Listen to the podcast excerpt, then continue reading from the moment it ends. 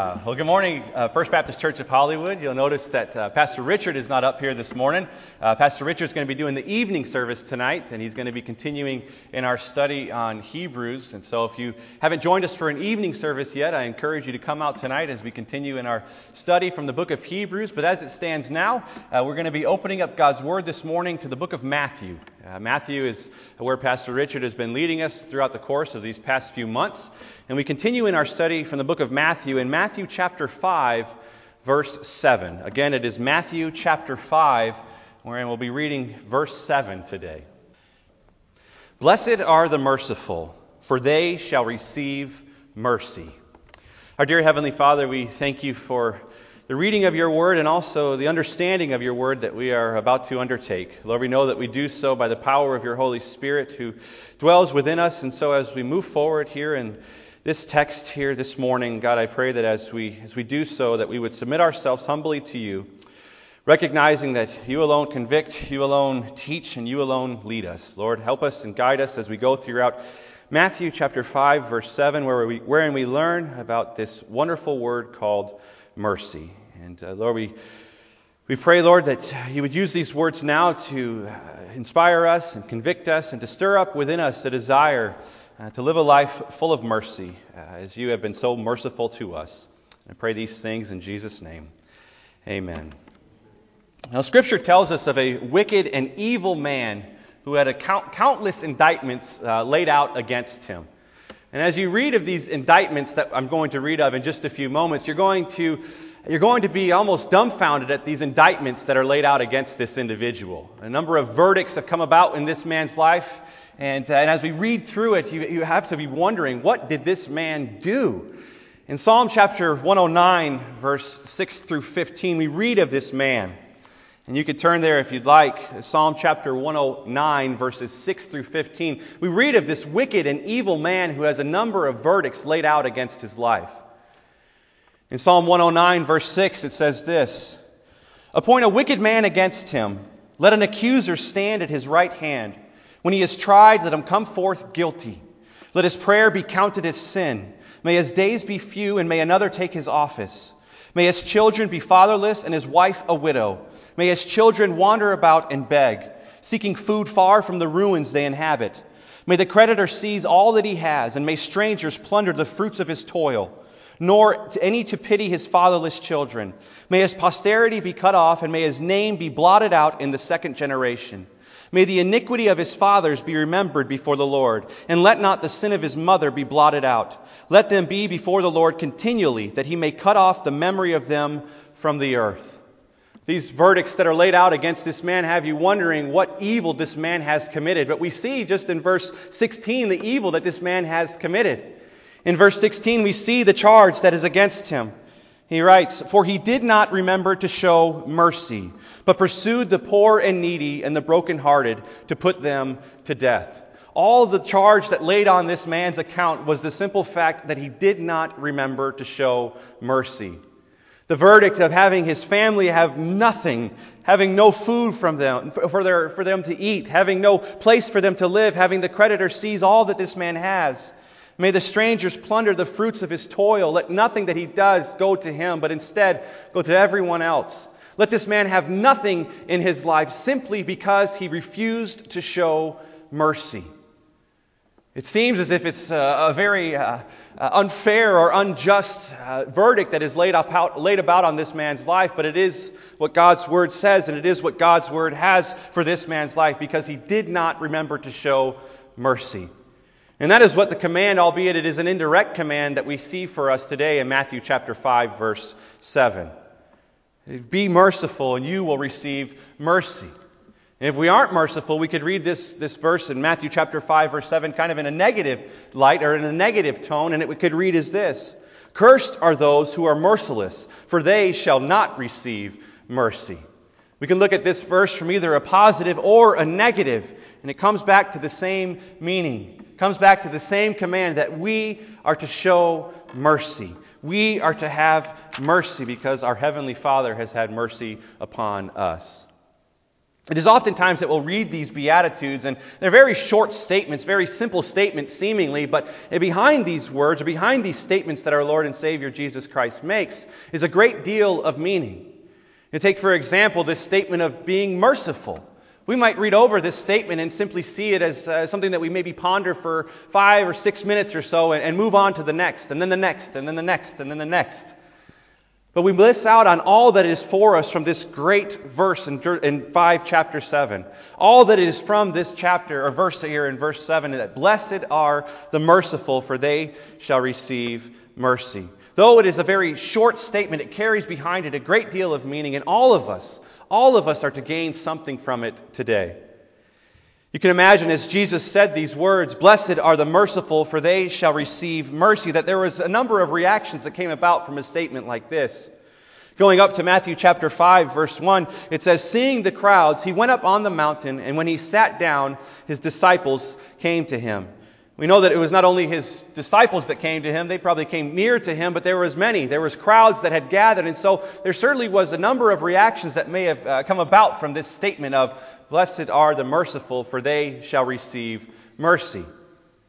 You can imagine that there was individuals that were leaning forward as they were listening to the Savior of the world teach them on what it is to give mercy.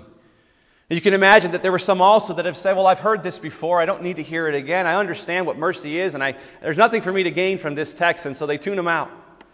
And even going further, there might be some that would say, well, oh, yes, I do this perfectly. I know exactly what it means to have mercy on individuals. So he's not telling me anything I don't already know. I am perfect. I am the supreme example at giving mercy. And we also know from earlier context in Matthew chapter 3 that there were the Pharisees.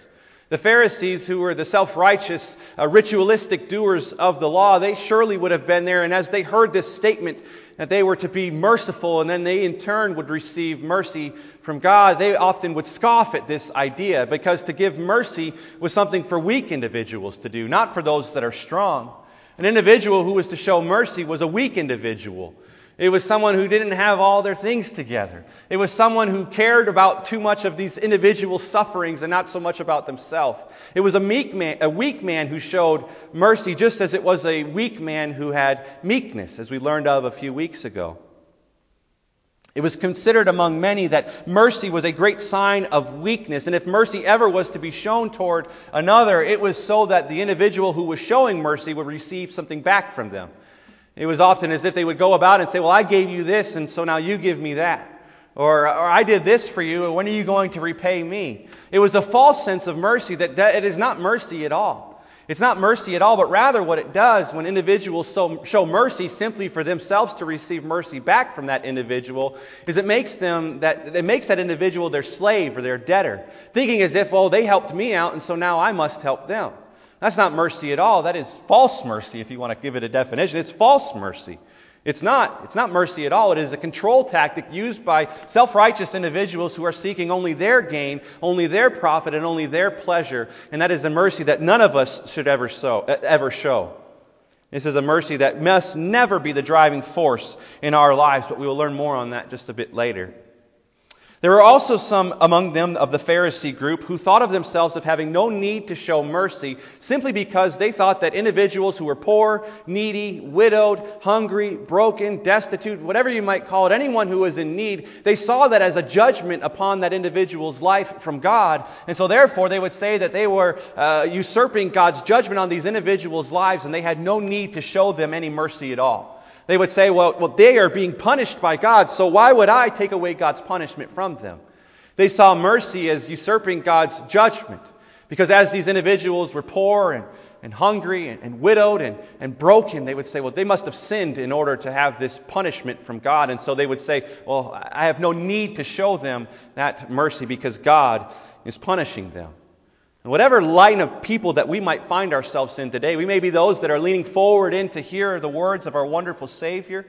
We may be those that have said, Well, I've heard this all before, and so I don't need to hear this again. We may be another that says, Well, yeah, I know this, I do this, I'm, I'm pretty good at this, and so I'll listen, but I'm not really learning anything new. Or some of us may even be among the self righteous who say, Well, I have no need to show mercy because these people deserve what they have, uh, have against them. These people deserve what they have against them. And so, whatever group we might find ourselves in today, what we're going to learn just as those that were among Jesus' day, what we're going to learn is that these individuals these individuals learned that as they saw that the one who truly thirsts and hungers for righteousness is one who belongs to Christ, and as an individual belongs to Christ, having the new birth come from Jesus Christ as Lord and Savior, they will have a merciful response to the needs of others, and as a result, they will receive mercy from God.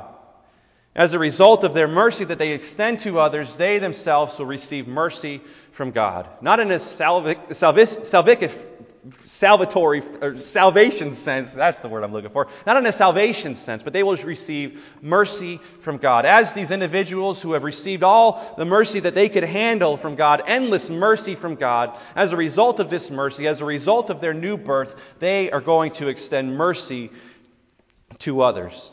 And so, as we look at this text here today, we're going to learn three things from this text. First, we are going to see mercy's meaning. Secondly, we are going to see mercy's source. And finally, we are going to learn of mercy as it is applied. And so, first, we look at mercy's meaning. We have already learned, as you remember, the first week that as Pastor Richard began to teach us through this text, that the word to be blessed means to be happy. And so there's no need to look any further. We could read this text in verse 7 Happy are the merciful, for they shall receive mercy. But in order for us to be happy as we are merciful, in order for us to receive mercy as we give out mercy, we must understand what mercy is.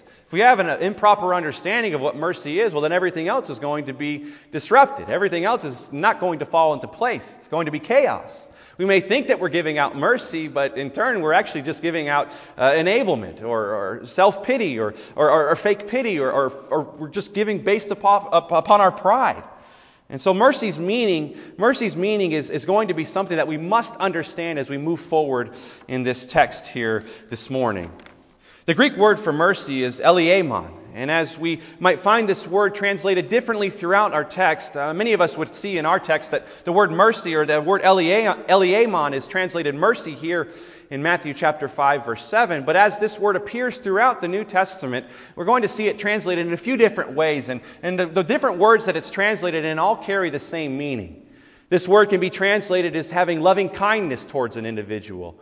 This word could also be translated as having pity towards another, or having compassion on another, or having steadfast love for that individual. And as we see it here today, we read of it as being mercy. All different words in our English language that this word is translated from, but they all carry generally the same meaning. And mercy has itself a general meaning of giving help to the afflicted and rescue to the helpless. Mercy is giving help to the afflicted and rescue to the helpless.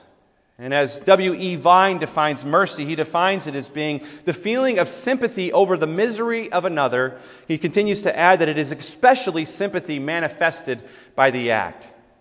And so, not only is mercy the feeling of sympathy for another, having a worry about another's life or, or, seeing the needs of another and having that sympathy, but mercy is always manifested in the act. Otherwise, it is just a false sense of mercy or a false sense of compassion. Because mercy by itself, if you do nothing with it, it does not become mercy. Mercy, as it is manifested, becomes manifested by the act. What mercy does is it fills us with an emotion of compassion towards another's uh, shortcoming, and we see their suffering, and we try as best as we are able to meet that need. If we leave it here without feeling just, just feeling this moment of compassion, without doing anything to help that individual, without anything helping that individual, we, we, we fall short on doing what mercy actually is. Mercy is not so much as just saying, seeing someone who is hungry or seeing someone who needs clothes and saying, oh, I feel really bad for them and then doing nothing about it. That is not mercy. That is not the biblical example of mercy. If God saw that as the definition of mercy, all of us would be lost in our sins. Because as God has seen us lost in our sins, He has done something about it. He has not left us lost in our sins, but has sent us His only begotten Son, Jesus Christ, having mercy on our souls, having Jesus being the atoning sacrifice for our sins. It's important also for us to note that mercy not, must not arise out of the desire for us to get something in return or for us to get something or to look good before others. If we have mercy on an individual in order for us to look good towards another or to have appeasement before our brothers and sisters in Christ, that is also a false sense of mercy. If we do this to receive the praises of men, well, then it becomes a legalistic ritual that never truly satisfies, and it certainly does not please God. If we do this in order to please our brothers and sisters in the Lord, and we do this simply because uh, we feel that we're going to get the praises of man, well, then we are also exerting forward a false sense of mercy that is a ritualistic mercy like that of the Pharisees. If we go forward into Matthew chapter 23, verses 1 through 6, we see our Lord condemning the Pharisees for this type of practice. In Matthew chapter 23, rather, in verses 1 through 6, we see this condemnation and these woes that our Lord has on the Pharisees. It says in Matthew 23, verse 1 Then Jesus said to the crowds and to his disciples, The scribes and the Pharisees sit on Moses' seat. So do and observe whatever they will tell you, but not the works they do. For they preach but do not practice. They tie up heavy burdens hard to bear and lay them on people's shoulders, but they themselves are not willing to move them with their finger. They do all their deeds to be seen by others, for they make their phylacteries broad and their fringes long, and they love the place of honor at feasts and the best seats in the synagogues. And then going forward, or further down into verse 23, as he places his woes on these scribes and Pharisees, our Lord says, Woe to you, scribes and Pharisees, hypocrites! For you tithe mint and dill and cumin, and have neglected the weightier matters of the law justice and mercy and faithfulness. These you ought to have done without neglecting the others. And so, our Lord, as He condemns these scribes and Pharisees for having this false sense of mercy, this idea that if they do these things before men, they will receive praises of men, and, and men will think that they are good, and men will think that they are so religious and great and all the perfect, uh, the perfect example of the law. As God has said, and as Jesus has said in these woes, these men have done nothing of the sort. These men have not shown mercy. They have performed a ritualistic legalism that is not satisfying. It does not please God. It pleases themselves, and it does not have any benefit to either individual.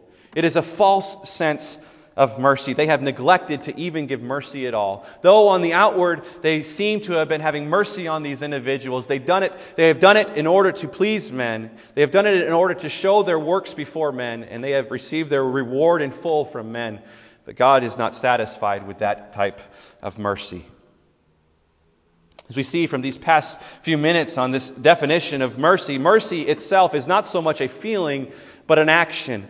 Mercy manifests itself in the outworking of good for another and the free gift of mercy that we extend to that individual. Giving to that individual freely without expecting anything in return.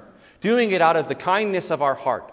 Simply put, as mercy fills our minds, or as we, we see with our eyes the, the destitute life that an individual leads, and we feel in our heart the desire to help them because of the mercy that God has had upon us. We go out and we share whatever it is the Lord has made us able to share with these individuals, and we do so, and it is pleasing before the sight of God.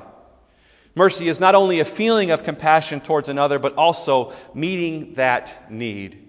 And as we have looked at this definition of mercy, you might be saying to yourself now, well, do I show mercy? Or do I show mercy in this way? Or do I show it in the wrong way? Do I have a false sense of mercy? Do I show mercy in order to appease my brothers and sisters in the Lord? Do I show mercy in order to appease my coworkers or my friends or, or anyone that is before me? Do I do it in this way? Or you might ask yourself the question when was the last time I even had mercy for another? Does my heart even break for these individuals that are suffering? Or have I ever even showed mercy at all? Regardless of if you have asked yourself any of these questions, surely all of you have thought this Where is it that this mercy comes from? What is its source? How can I have this feeling of mercy for these individuals? Where does this source of mercy come from? Which brings us to our second point. Mercy, mercy has its source as God. God is the source of mercy. Our ability to show mercy towards mankind is based upon the limitless mercy that we have received from God.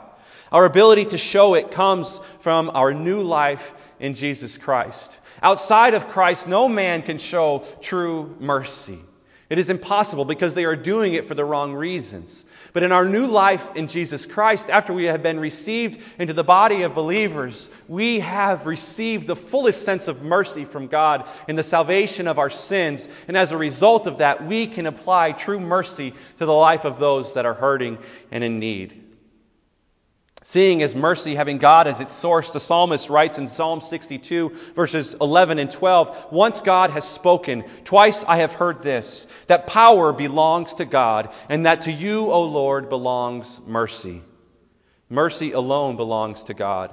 And then also in Micah chapter 7, verses 18, he writes, Who is a God like you, pardoning iniquity and passing over our transgressions for the remnant of his inheritance? He does not retain his anger forever because he delights in mercy.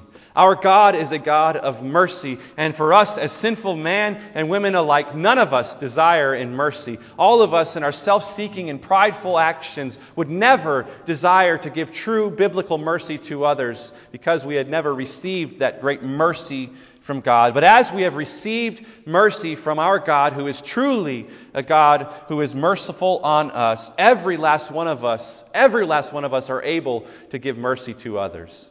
Because every single one of us, as believers in our Lord and Savior Jesus Christ, have received mercy from God.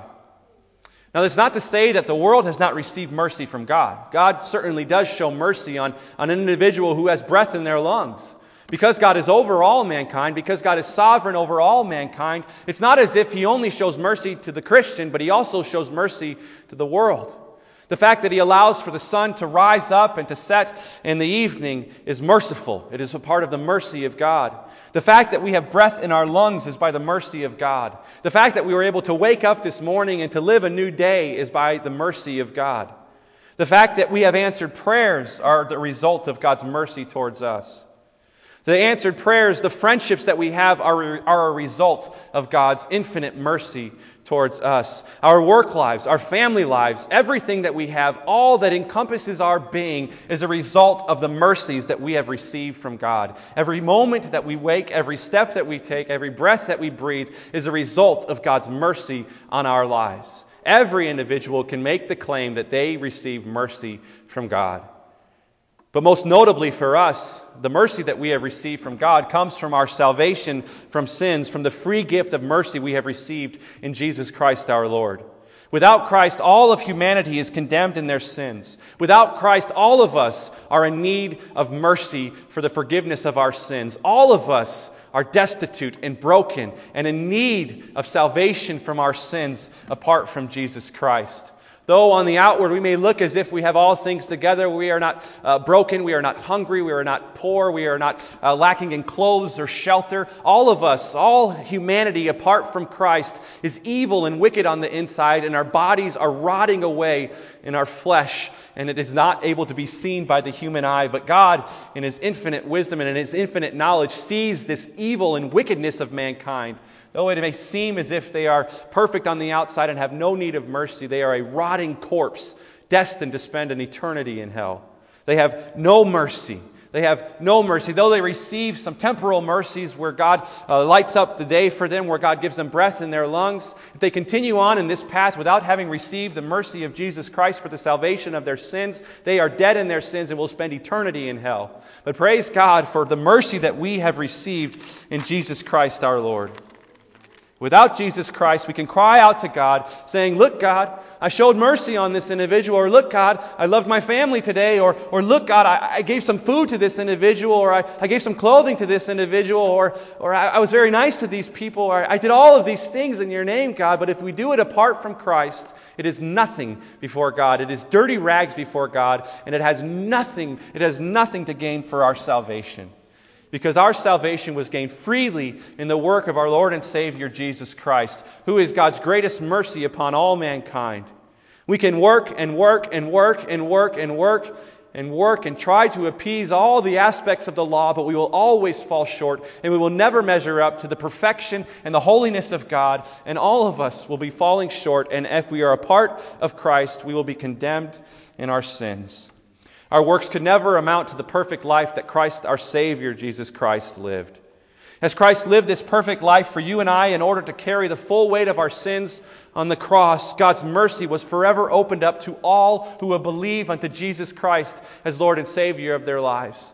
God's streams of mercy flowed out freely for any man or woman alike who would see the great need of their sin and believe unto Jesus Christ for the saving of their souls. And as they believed unto Jesus Christ for the saving of their souls, God counted them as righteous in His sight because they are imputed with the righteousness of Jesus Christ. They are made holy before the sight of God because of the atoning sacrifice of the work of our Lord Jesus Christ. That is mercy applied from God Himself. God, who is the infinite one, who gives His mercy before all mankind, has given His ultimate mercy in the gift, the free gift of His Son, Jesus Christ. We have no need to work for our salvation because Jesus Christ has paid it all. God, in His infinite mercy towards us as broken sinners in need of the Savior, has took on flesh in order to redeem us of our sins and to give us eternal life with Him. A song that we sing quite often here certainly rings true to us now. Mercy there was great and grace was free. Pardon there was multiplied to me. There my burdened soul found liberty at Calvary. And I'll let the choir sing that song for you, but you know the song. You've sing, sung it many times here at First Baptist Church. It is such a true song that we sing every moment that we sing it, we receive the fullest extent of God's mercy in the free gift of His Son's, His Son's blood and death on the cross, and that's Jesus Christ. Mercy has indeed come from God. But this mercy that we received in Jesus Christ is, does not stop with the salvation of our sins. It does, not, it does not, not stop with us being redeemed of our sins and no longer being condemned to an eternity in hell, but it extends itself to the fullest extent of all things that man could ever want. It brings us to glory with God in heaven. It is not as if we become, once we die, we just don't go to hell, but we don't go to hell, but we also go to heaven. We, do not, we are not just freed from hell, but we are freed into the eternal life with Jesus Christ, where we experience the holiness of God, where we can see the fullness of His splendor, where we are in perfection with Him for eternity. It is not so much that we have just received salvation from our sins, because that would indeed be enough, but going further, we have received eternal life with God. And we will receive the new heaven and the new earth on that final day. Not only do we receive the forgiveness of our sins in this life, but we also, we also are enabled in this life, apart, uh, as we receive this new life in Jesus Christ, this new life that is found to us in the birth, the rebirth that we have through the power of the Holy Spirit. When we believe unto Jesus Christ as Lord and Savior of our lives, we are immediately washed with the Holy Spirit of God, who is the deposit guaranteeing our inheritance that we will gain on that final day. And as we receive the Holy Spirit of God, the Holy Spirit of God enables us to live a life of good works, works that are pleasing to God. And one of the works that we are enabled to give out is this gift or this work of mercy. It is not so much that we are merciful simply just because we have received the mercy of God in His Son, Jesus Christ, but God enables us to live a life that is merciful because we have received also the promised Holy Spirit, which enables us to live a life that is pleasing to God, our Lord and Savior. Because all of us know that mercy is not a natural attribute that we just have. A true mercy, that is. I've mentioned this false sense of mercy that many individuals alike continue, continue to portray as being what true mercy actually is. They go and they, they help the, the homeless, they feed the poor, they clothe the sick, they go and, and visit those that are in need, but they do it only to be receiving praises of mankind. They don't do it because they themselves have received mercy from God. They do it with the wrong intentions, and therefore it is a false mercy. But as we have received mercy from God, as God has placed within us His Holy Spirit, we are enabled to live out this life full of godly mercy. And now, certainly, it is not as if we're going to be living it out perfectly. We're going to fail, we're going to struggle, we're going to mess up. But the overall aspect or overall characteristic of our life will be a life that is applying mercy in the way that God has applied mercy to us. Which brings us to our third and final point. What does mercy look like as it is applied? What does mercy look like as it is applied? How do we apply this mercy that we have so freely received? When we think about applying mercy, we might often find our minds thinking to uh, giving food to the poor, or, or, giving clothing to those that are naked, or giving uh, food to the homeless, or, or giving money to the, the, the, homeless shelters, or, or seeing any individual's need and, and simply helping them with that uh, kind of uh, temporal need, what you can see, the needs that you can see that these individuals have. That is often what we think of when we think of uh, expressing mercy towards an individual. And while this is not altogether wrong, if we miss out on, on giving mercy to their soul first, we do not give mercy as God has intended for us to give it. If we just give out mercy in order to feed someone or to clothe someone or to uh, maybe help this temporal need that these individuals have, we miss the mark altogether if we do not first consider their soul. If we do not consider their soul, their soul which could be lost for an eternity in hell because of the state of their sin, we have missed the mark of mercy altogether. For what good is it if we feed the mouth but not the soul? If we feed the mouth and we feed the mouth every single day, but their soul is still lost in their sins, we have extremely missed the mark. We have missed the mark so much so that this person, though we have fed them, we have not given them the gift of Jesus Christ. We have not given them the bread of life that is found in Jesus Christ. As we apply this mercy that we have received from God, we must first apply it in the mercy and having mercy on people's souls. We must have soul mercy, if you would call it that. It's not so much mercy towards these individuals' temporal needs. That is noble for us to do. But if we do it without considering first the state of their soul, again, we miss the mark. Every person who has yet to repent of their sins and believed unto Jesus Christ has the greatest need of all. Though it may seem on the outside that they are not hungry, they are not naked, they have a home over their head, they have a car that they can drive, they have money in their pocket, these individuals have the greatest need of all, and that is salvation from their sins. We often think of mercy as, as seeing the need of an individual who is, who is naked and needs something. But the inward heart of man that has not been set free from sin in Jesus Christ alone is a man who needs the greatest mercy of all. On their outward appearance, they look as if they are great and good and have no need for us, but inwardly their flesh is rotting away by the damage that is caused by the sin in their life. Their body reeks of evil and sin, and they are in need of salvation from their sins. And as I have mentioned earlier, that mercy is having need or seeing the need of an individual and having the ability to remedy that need. And all of us have that remedy for that individual who needs salvation from their sins. We have the remedy, and that remedy is Jesus Christ. Jesus Christ will free these individuals from the weight of their sin, taking on all of their sin and, and putting on His righteousness before them, freeing them from death in eternity in hell. In applying mercy to these souls, we call them to repentance just as we ourselves have been called to repentance. We call them to repentance in their sins. Repent and believe in Jesus Christ as Lord and Savior of your lives, and you will have salvation for your soul. Surely you do not have need in an amount of food or, or money, but you have the greatest need of all, and that is freedom from your sins. And that is the most merciful thing that we can do to any man or woman alike in calling them to repentance from their sins, having mercy on their souls. We must not rejoice in a sinner's lost state, but rather weep at their lostness. We must see that this is an individual who is destined to an eternal hellfire and call them, call them to repentance in Jesus Christ. Take, for example, if you saw an individual who was, whose house was on fire and you knew that they were going to be burned up forever, would you stop outside of their house and, and just leave them to burn up in their house? Would you leave them to burn in their house if you could have the remedy to say, Get out of your house, your house is on fire? Your house is on fire, you must flee from this fire in your house. You would say, Well, that is a merciful thing to do. But so many would say, uh, if you call a man who is a sinner into repentance and you call that man to say you must repent of your sins, you would say, well, that is an unloving thing to do. But really, it is the most merciful thing that anyone could do because their souls are, are, are going to face an eternity of hellfire. They are going to face God's judgment for eternity, where there will never be an escape. They will always be weeping and gnashing of teeth. They will spend eternity in hell. And so we must call the sinner to repentance if we are to live out a life full of mercifulness.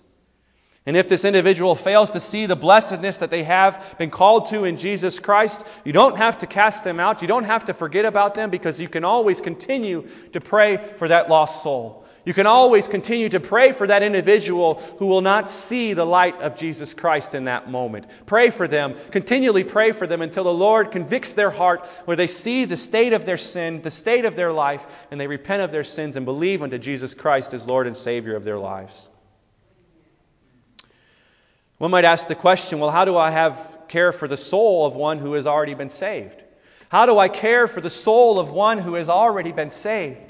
Well, in a number of ways. The first way that we can care for the soul of one who has already been saved is to call them to repentance if they are struggling with sin. Certainly, we cannot call them to salvation because they already have salvation because of the free gift that they have received in Jesus Christ. But if they are struggling with a certain sin, We can call them to repentance. We can call them and call them out in the error of their ways. We can save them from the destruction that sin causes the life of an individual. We can call them to repentance. We can become an accountability partner for them. We can have mercy on their life by giving our time to this individual, by caring for this individual's need. As an individual struggles with some sort of addiction, whether it be sexual or, or uh, in, in drug use or whatever the case might be, we can have mercy on them, recognizing that they need help. They need help, and we are called to be their accountability partner. We can give them our time. We can also pray for them. We can pray with them. We can read God's Word with them. We can do whatever it is that the Lord lays upon our heart to do for this individual. And as we do these things, helping our brother or sister in need, we are having mercy on them. Another example of how we can have how we can comfort the soul of our brother and sister in Christ is we can see that they are struggling. We can see that their heart is hurting whether they've lost a loved one, or whether they have just lost their job, or whether they have just lost a great friendship, or whatever the case might be, if we see that they are hurting, we can have mercy on them by encouraging them, by comforting them, by sharing love, by having love, giving love to them, calling them, taking them out to coffee, or giving them, getting them lunch, or bringing them food, or whatever it is, again, that the Lord lays upon your heart to help this individual. We can have mercy on their souls by comforting them inviting them to church, sitting down and reading God's Word with them, doing anything that you see fit to do in order to satisfy their souls that are hurting, comforting them, encouraging them, praying with them, and reading God's Word to them. And as I have also previously mentioned, we can also apply mercy in meeting people's physical needs.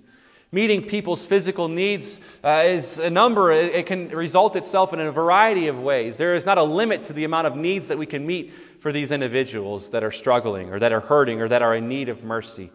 This can be done by feeding the poor, clothing the naked, visiting those in prison, picking someone up when they have fallen down in the case of the Good Samaritan, the story that we are all familiar with. The Good Samaritan had mercy on that man.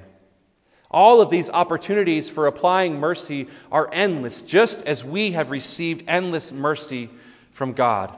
Just as we have received the endless mercy from God, we ourselves are able to apply mercy to others. Well, you say to yourself, Well, I don't have much to give.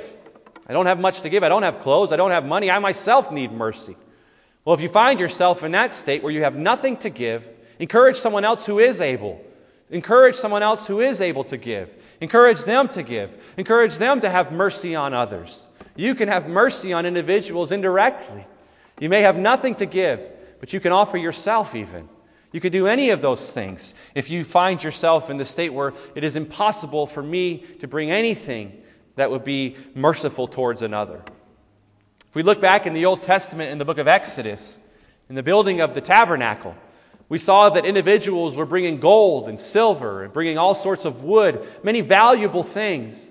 But there are also others in that community that were bringing goat's hair, bringing goat's hair, shaving the hair off of their goats and bringing that for the building of the tabernacle. It is not so much the amount of what you have that, that you are able to bring. It is not so much in the amount of money that you are able to offer and the amount of goods that you are able to bring, but it is in the amount of the goodness that is filled within your heart that you are bringing these things to these individuals. You could bring goat's hair, and God sees it as pleasing before His sight if your heart is in the right place. You may have nothing to give. You may have nothing to give, but give of yourself. Do whatever it is that God enables you to do. The statement that our Lord says is true, but I caution you with this. God does not provide you with mercy as a result of you showing mercy to others. I've mentioned in this statement, Blessed are the merciful, for they shall receive mercy. This second portion where it says, For they shall receive mercy, implies that we shall receive mercy from God. Blessed are the merciful, for they shall receive mercy from God. It's not as if, as we apply this mercy to individuals, that God becomes our debtor and he says, Oh, Dakota gave mercy today, I got to give him mercy back. Nope, God gives us mercy simply out of his mercy towards us. It is a free gift that He gives to, gives to us. But God's Word promises to us that if we are merciful to others, that God will be merciful to us. I close with this story. A lot of us will be stirred up to perform actions of mercy after hearing a message like this. Hearing a message of giving mercy to mankind, knowing that there are going to be many individuals that we're going to come across that may need mercy. But I encourage you As you feel this emotion of mercy, act on it immediately before the busyness of life uh, passes you by and you do not have mercy on this individual. Because you're going to feel mercy for an individual, but again, it is not true mercy if it is not manifested in the act. I use myself as an example. A few months ago, Pastor Richard and I went and took a tour of uh, the Union Rescue Mission downtown. And as we took this tour of Union Rescue Mission downtown, uh, we were uh, Pastor Dan Anderson preached here uh, on Mission Sunday. It actually was uh, quite a few months ago in September. And we took this tour downtown, and we were able to go through each floor that Union Rescue Mission had. Union Rescue Mission has about four or five floors on it, and each floor has a different level of need for individuals. But on the third floor, when Pastor Dan took us up to the third floor, it was a floor that had the mothers and the children. And as I entered that floor and I saw those, those mothers with their children, the single mothers who had nothing to give to their children, we went into their, the kids' little play area. A play area, if you would call it even that. And as we went into that play area, Pastor Dan told us, he said, you know, we really want to help these kids. We want to give some things to these kids. We want to make these kids feel a little bit of sense of normalcy. And my heart was stirred up for these individuals because I have three kids myself. And I couldn't imagine a kid living in that state of, in the condition that those kids were living in.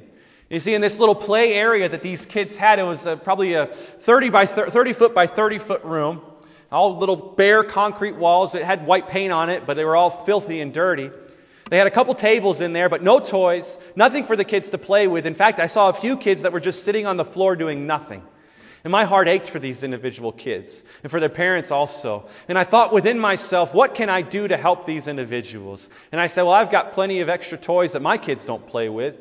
I know that we got plenty of paint here at the church that I, we could use, and we can go down there and paint that room for those kids. I know that these kids could benefit from just having a play date with the kids, with my kids and other kids that come, that come to this church. And I had this great sense of mercy for these individuals. My heart ached for these kids. I cared for these kids and I was full of mercy for them, or at least I thought I was. But then as I left that place and as we drove back to the church and as many, many months have passed by, I've done nothing for these kids. Nothing for these kids. I was filled with this full emotion to help these kids. But as the busyness of life ca- passed me by, I did nothing for them. And so I had a false sense of mercy for these kids. In my outward, in my, in my inward feeling, I said, well, yeah, I do feel mercy for them. But given the fact that it was not manifested by the act, it was a false sense of mercy. I did not have true mercy on these individual kids. And so as I move forward this week, I am, am, making it of my mission to go and to give these kids some toys, to give these kids some of the extra toys that we have here at the church, and to do something for these kids, to apply that mercy, the mercy that, that God has placed in my heart to have on these kids. And so I, I use myself as an example for all of you. All of you are going to have this need or this feeling of mercy that you can have towards an individual. Some of you have, may have had it and you are remembering it even now and you've not done it yet. Go out and do it. Follow through with that mercy that you have because you know of the greatest mercy that God has given to you. And it's not as if I'm going to go there and to give these toys to these kids. I'm also going to tell them about Jesus Christ. I'm not going to just satisfy their temporal needs with some toys, but I'm also going to tell them of the free gift of salvation that they can have in Jesus Christ, who will never leave nor forsake them. These are kids who have nothing, their fathers surely have left them. Their mothers are there for them, it's only scraping by. And these kids have no hope, no nothing. And so surely I can give them this, this, small little temporal hope of some toys, but I can give them the eternal hope that I have received in Jesus Christ. And so don't see of yourself as giving this temporal thing of, of mercy as just kind of a, an offhand thing but also see it as an opportunity to share the gospel of Jesus Christ with the individual that you are applying mercy to. Whether it is to the homeless, whether it is to those that are hungry, whether it is to those that are hurting, see it as an opportunity extended to you to share the great gospel of Jesus Christ with their lost soul. Let's pray. Our dear Heavenly Father, we thank you for your word here for us now. God, we thank you for the mercy that you have applied to our souls in the gift of Jesus Christ. God, as we move forward here now and in, in, observing uh, also this, this, worship time and, in observing com- communion time as Pastor Richard leads us in this time of communion, God, may our hearts be stirred. May our hearts be reminded of this great mercy that you had on every single one of us at our belief in your precious Son, Jesus Christ. God, we thank you for the mercy of your Son, Jesus, and it is in his name I pray these things. Amen.